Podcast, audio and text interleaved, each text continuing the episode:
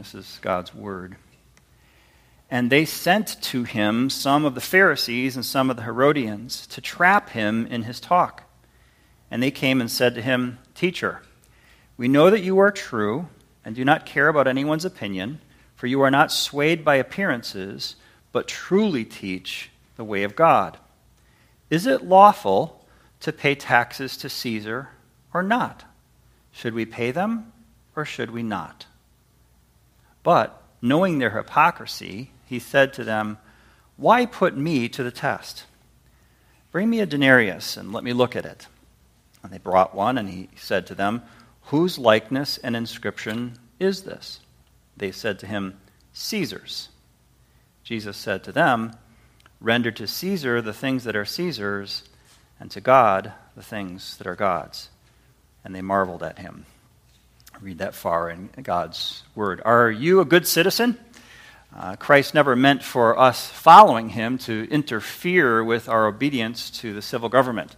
In fact, following Christ ought to make us more quiet, more loyal, and more faithful citizens. And the first step in that is to realize that the government over us has been put in place by God Himself. And the second step is to take our Christian convictions into the public arena, such as in our voting and anyone who serves as a Christian in public office. But that brings us to our main point printed there in your bulletin. Christ calls us to obey both the government and God, and He gives us wisdom and grace to manage both allegiances. We'll see how the uh, delegation attempted to trap Jesus in verse 13. Our second point will be the hypocrisy of man exposed in verses 14 to 16. And thirdly, verse 17, the wisdom of God for our two allegiances. First, verse 13, we'll start our, our passage with a study of this verb trap. Um, it's my first point, the attempt to trap. It's in our passage. If you look at it, verse 13, they sent to him some of the Pharisees and some of the Herodians to trap him in his talk. This verb trap is a good translation. The, the verb here has a sense of taking advantage of someone in an unguarded moment. We could say that they set a trap in order to catch him, which is exactly the scenario. The Pharisees had teamed up with Herodians, we're told in verse 13, in order to get Jesus to begin speaking about a complex topic with the hidden goal of trying to get Jesus to make some overstatement, and then they could trap him. Why would they do that? Verse 12, if you go back to our previous passage, verse 12 tells us why they were seeking to arrest him. And that's filled out a little further back in chapter 11, verse 18, where we read, They were seeking a way to destroy him, for they feared him, because all the crowd was astonished at his teaching. And if you go all the way back to chapter 3, verse 6, you'll see that these Herodians and the Pharisees had teamed up for a long time already. Since they wanted to arrest Jesus and they wanted to destroy Jesus, but the crowd liked Jesus, they needed some way to arrest Jesus that would be plausible to the crowd. Before we move on, uh, notice something significant and important in the very first words of our passage, verse 13, the first three words. It might not seem important, but they really are. And they sent. What does that mean? Well, these Pharisees and Herodians we've begun to study did not initiate this effort. Well, then who did? This is significant. It was those same scribes, those same chief priests, and those same elders in the temple who had been approaching Jesus since chapter 11, verse 27.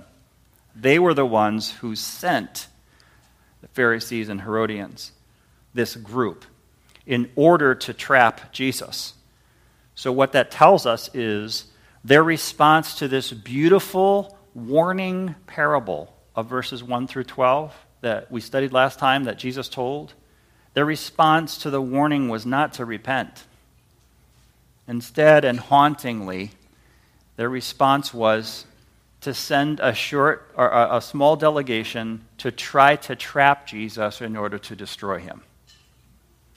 That's a pretty incredible response to the parable that we studied last time. I wanted you to notice that these men were sent by the chief priests, scribes, and elders of the temple. It was the official delegation. So that's the attempt to trap those who sent it and those who came.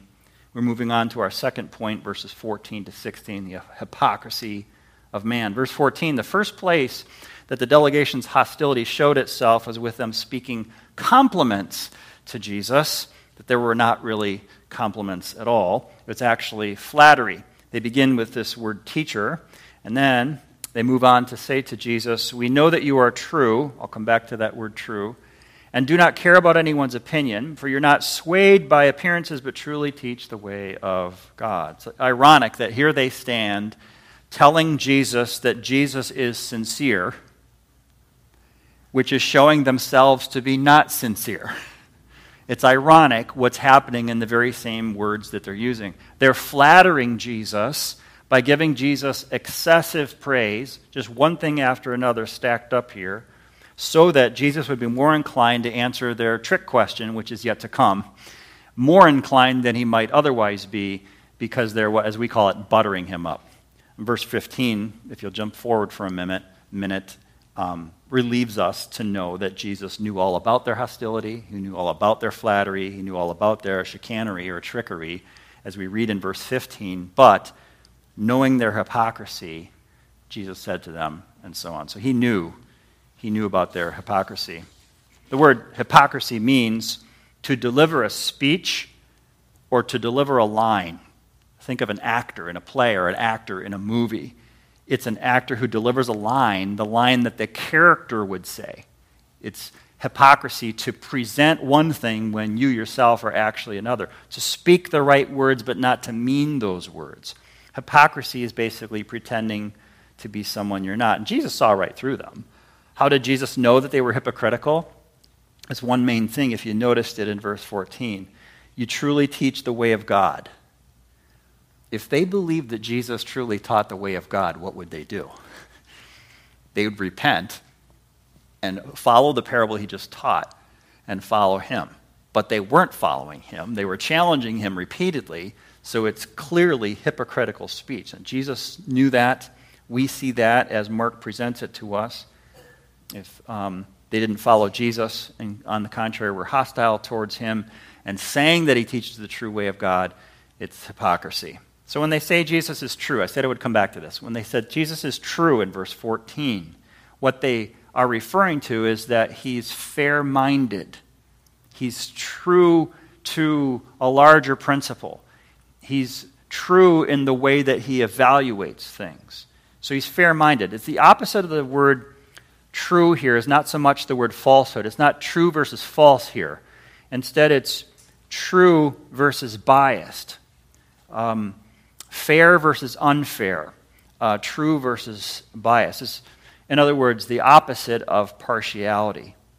And then let's look at their actual trick question. The whole idea was they presented the next question to him. There, well, let's study the question now in verse 14. The question is framed in terms of what was permitted, what was allowed. Under God's law, their question is was it allowed for them to skip paying taxes to the government for religious reasons. We have this money, we'd rather not give it to the government because it's doing questionable things. So, can we, as God followers, you're the big teacher, so you tell us, can we, instead of giving this money to the questionable government, give it to God and the things of God and the, the cause of God? That's their trick question. And Jesus saw the trick in it. You see the trick in it? They're subtly suggesting something tucked within the question itself. They're suggesting that a conflict exists between God's law and human law. That a conflict inherently exists between obeying God and obeying the government, namely paying taxes. That you could do one or the other, but you can't do both. There, there's a conflict that exists, they are proposing. That's the trick behind the question. And the answer of Jesus is brilliant. It's absolutely brilliant. To ask for a denarius was the genius because it exposed the idea of being a fanatic for God, giving me a false dilemma. Should I give my money to God or give my money to Caesar is a false dilemma. He exposes that by asking for the denarius coin. So instead of setting loyalty to God against loyalty to Caesar, the straightforward meaning of the words of Jesus are that both may be maintained at the same moment.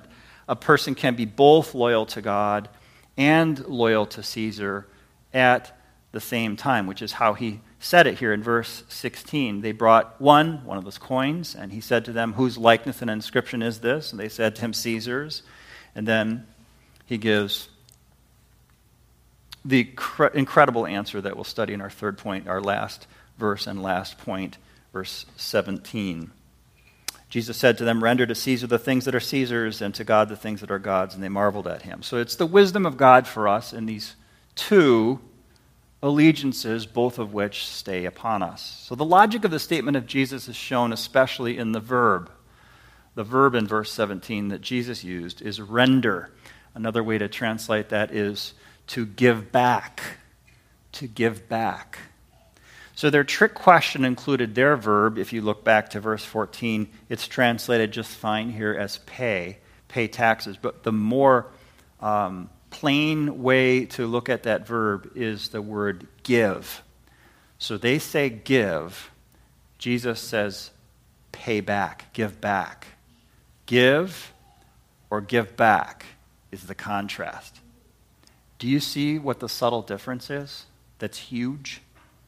It's subtle because it's either give or give back, but it shifts the ownership completely.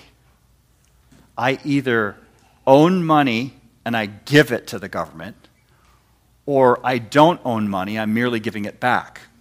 Who owns those dollars? That's what's at stake it was wrongly assumed in their question that we own our own money. That's why they could say, should we give it to Caesar or not? But the more accurate answer of Jesus is about giving back to Caesar. It means to give back to the receiver something that already belongs to the receiver. If I borrow my neighbor's bicycle and then I say to my family, I'm going to go give this bike to the neighbor, that shouldn't be an objection because it already belongs to the neighbor.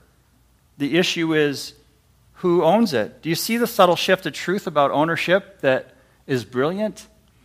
Who owns your money and mine? Jesus changed the debate. It was not about not giving what is mine but rather it's about giving back what belongs to someone else. And then there's two categories of that. Jesus changed the debate in a deep, healthy, permanent, and helpful way. If we see our money as ours, then we need to decide whether to give it to missions or give it to taxes. And we're always going to pick missions, aren't we? missions or taxes. If I have to decide, I'm going to give every dollar to missions, not taxes. But if we're on fire for God, we would like to give our money to God and to his missionaries, right? Not to the government, especially when we feel the government is doing questionable things with our tax dollars. You see how this is a complex and long standing human debate. But if we see our money more accurately as truly God's money because we owe God, and our tax dollars more accurately as the government's money because we owe taxes, then we actually don't have a choice in the matter. There's no debate here at all. We're simply returning the money to the entities to whom the money belongs. The money belongs to the government, so I'm giving it to them. The money belongs to God, so I'm giving it to God. And the picture of Caesar on the coin and how Jesus emphasized that symbolizes the dependence of the subject people on the benefits of the entire Roman Empire as symbolized by the face of Caesar. And to use that coin to pay the tax was to recognize that they were indebted to the Roman government and its chief representative for the basic items needed to live their lives. For example, their safety was because the Roman Empire paid soldiers to keep every city safe, and because the Roman Empire kept the whole territory safe. Their travel, as a second example, was because Rome built roads that were well built that they could travel upon. all of these benefits, buying and selling and trading and having things from all around the world, were benefits that they gained from living there under the auspices of the Roman Empire. So there was a portion of what they had with the face of Caesar on it that belonged to Caesar because they got something for it. You get electricity, you pay your electric bill. You, you get goods from the Roman Empire and services, you pay for the goods and services. It's a bill, it's owed. Caesar's things are the obligation of each citizen to pay the tax that was asked of him. The teaching of Jesus here is so brilliant. It reminds me of a tiny acorn that will grow into the huge oak tree of the whole teaching about civic responsibility for Christians. It's built on this one beautiful core statement. As the coin bears Caesar's image, so every person bears the image of God. You and I are made in the image of God. And so, if God has printed his image upon us, there's a beautiful picture of us owing God our very selves.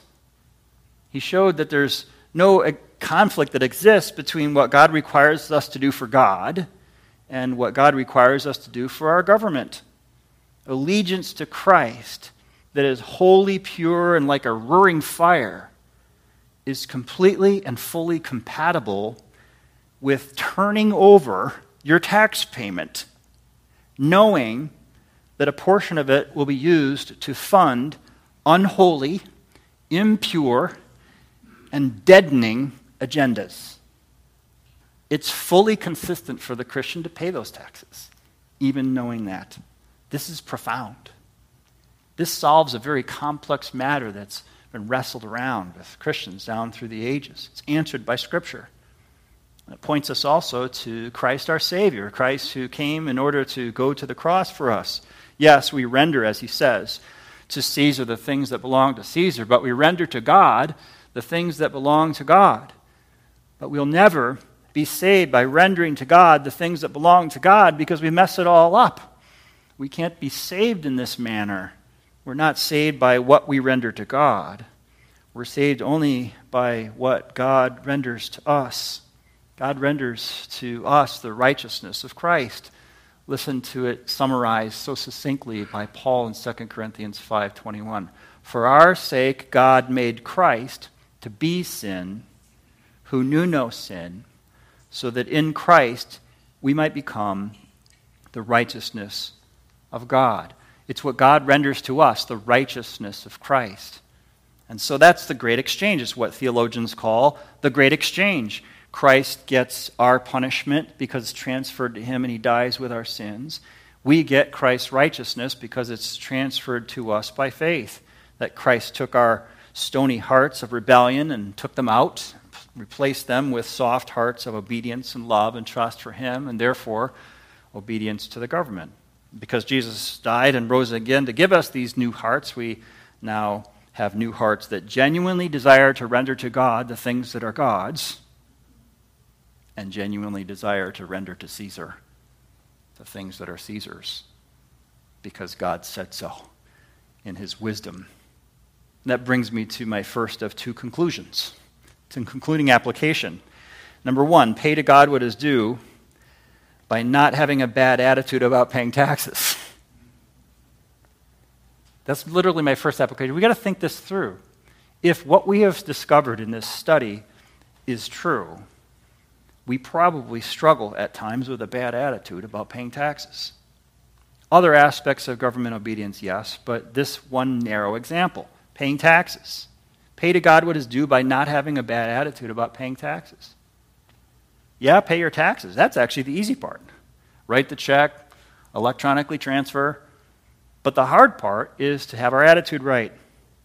Paul talks about this and Peter talks about this. So, Paul in Romans 13, 1 to 7, it's a classic passage of God's explanation. God commands us to obey human government. Why? Because God is the one who set up the human government over us. That's the argument Paul's making in Romans 13. So if we rebel against the human government, we're rebelling against God himself. So if you won't pay your taxes, you're sinning against God. How about if you pay your taxes with a bad attitude?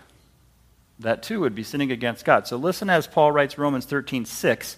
Because of this, you also pay taxes, for the authorities are representatives of God, attending to this very thing. Pay to all what is owed to them taxes to whom taxes are owed, revenue to whom revenue is owed, respect to whom respect is owed, honor to whom honor is owed. Romans 13. Clearly, the teaching of Jesus in Mark 12 is the basis for the more developed teaching from God the Holy Spirit through the pen of the Apostle Paul and what I just read. That's worthy of further study in Romans 13. But I want to add the uh, teaching of the Apostle Peter 1 Peter 2, 13 to 17. Again, we can read there how it's possible to be true to God and government at the same time. Peter says it very broadly about all the government, not just the taxing agency.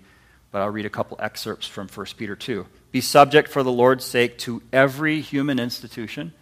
And then jump to verse 15. For this is the will of God. And verse 17. Honor everyone. Fear God. And listen to this. Honor the emperor. I would submit to you that honor the emperor talks to us about our attitude, not just about our pays, our, our checks, and whether we've paid it. It's not just paying your tax bill, it's honoring your government, honoring the specific government leaders and the specific government employees. I want to tell you a quick story. It's entertaining, so I hope it's not too distracting because of how entertaining it is, but it's right on point. Stephen Piotrowski in Montgomery County, Pennsylvania, was a resident who paid his 2013 property taxes on the day the government was due to seize his home because he hadn't paid them yet. That's how long he was battling against the government.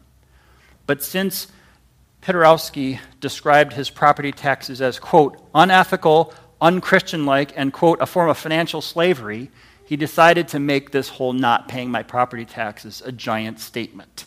So he spoke to the newspaper called the Philadelphia Inquirer. He said this quote, Since I'm being forced to pay for something against my own will, I'm paying in pennies.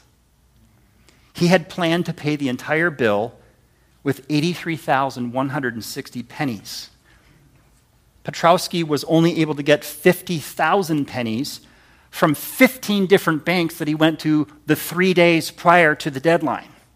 And on the very last day, he was forced to throw in some extra change and other bills so that it added up to the proper number in a wheelbarrow that he bought special for the occasion. Premeditated, right? And he headed for the Continental Bank in West Norristown Township, where walk in payments are accepted. We could say that the bank employees were underwhelmed, and yet were forced to accept the mounds of change and Piotrowski's home successfully escaped sheriff's sale. Fine. Legally, owner of the home legally paid the taxes. I would say sinful attitude. That's what I'm cautioning you about. I hope the story wasn't too distracting. But to summarize, Paul, Peter, and of course our Lord Jesus in our passage the normal situation that they're teaching about is that our loyalties are compatible both vertically and horizontally. How could God ask us to do it, but then ask us to do it with a bad attitude? Yes, there come times where sinning governments, dilemmas come up. Of course, of course, those are other things to discuss. Difficulties multiply at times. I understand that.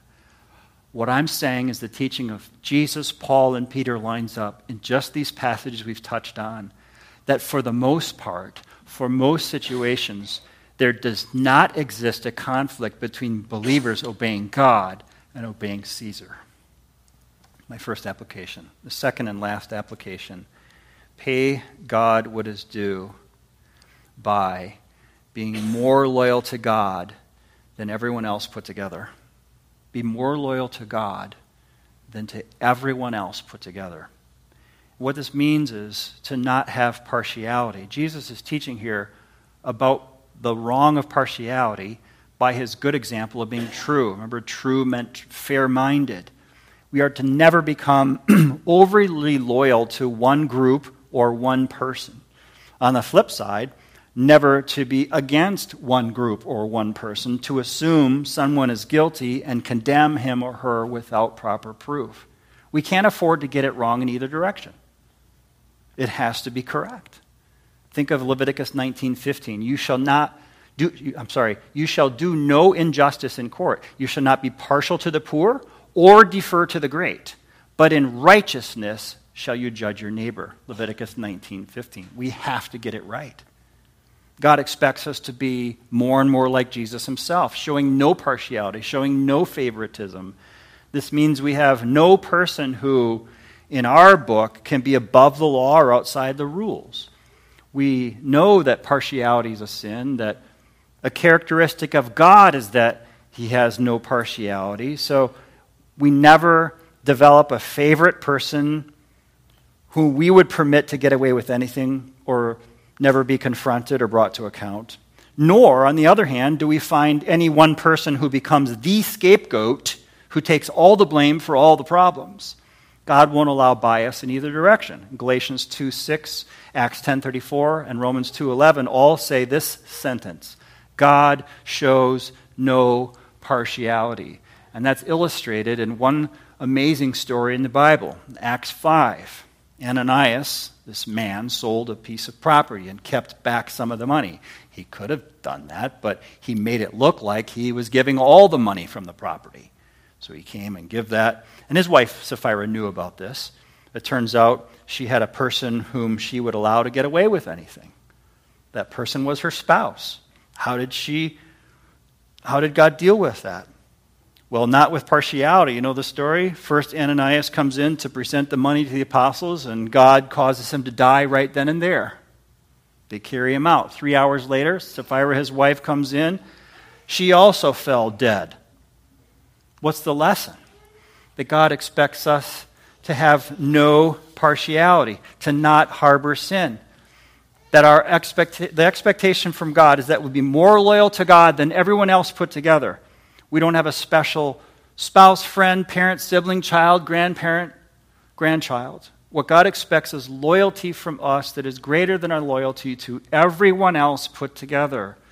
This loyalty is one of God's things. Remember how Jesus said, This coin has Caesar's face on it, give it to Caesar.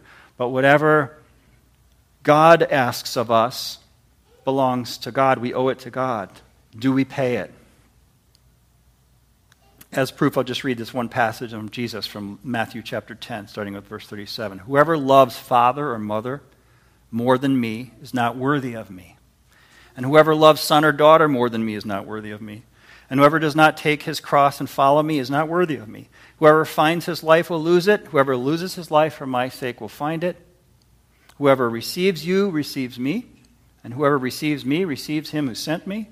The one who receives a prophet because he's a prophet will receive a prophet's reward. The one who receives a righteous person, because he is a righteous person, will receive a righteous person's reward.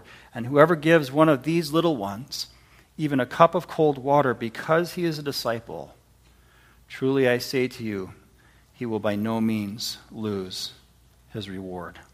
So, my second application is simply this pay God what is due by being more loyal to God than everyone else put together. Let's pray.